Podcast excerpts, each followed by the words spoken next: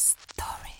Il 3 aprile 1896 esce il primo numero della Gazzetta dello Sport. Wake up! Wake up! La tua sveglia quotidiana. Una storia, un avvenimento per farti iniziare la giornata con il piede giusto. Wake up! È il primo quotidiano sportivo del paese e, con oltre un secolo di vita, il più longevo d'Europa. Pensate, lo leggevano già i nostri bisnonni.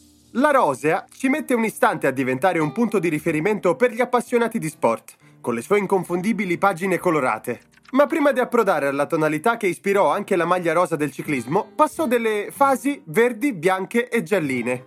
Il rosa era più economico, tuttavia la rese riconoscibile a colpo d'occhio, facendone la fortuna.